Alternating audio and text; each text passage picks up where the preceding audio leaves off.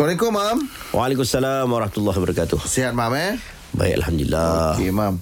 Baru-baru ni, Mam, ada video seorang imam yang sedang solat berjemaah meninggal uh, ketika sujud, Mam. Hmm. Kalau situasi begini, Mam, mana yang perlu ditamakan? Menggantikan imam atau membantu imam tu? Sebab mungkin imam dalam keadaan yang masih boleh dibantu.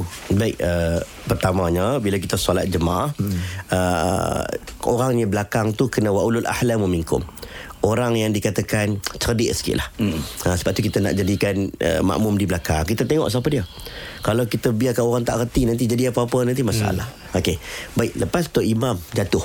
Kita tak tahu Sama ada dia meninggal Ataupun dia tengah sakit dada dan sebagainya. Hmm. Okey, Kalau ikutkan uh, Mana lebih afdal?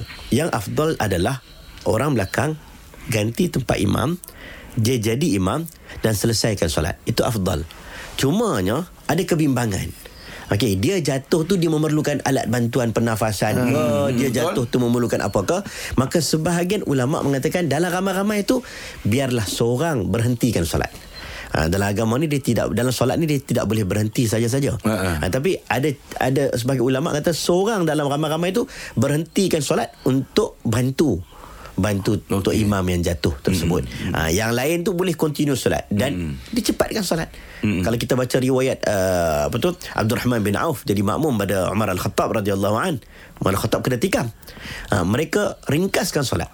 Lepas teruskan solat Tapi ringkaskan solat oh. Jadi kita pun mungkin Kalau keadaan begitu mm. Kita tengok keadaan imam Kalau imam tu jatuh terus dah mm. Nampak macam tak bergerak dah mm. kan, Jatuh terus dah ha, Kita boleh take over jawatan imam tu. Okay. kemudian kita teruskan solat tanpa kita pergi kepada imam tersebut. Ha, tapi kalau nampak macam dia sangat-sangat memerlukan bantuan seorang berhenti tolong dia. Hmm. itu lebih afdal. Allah Allah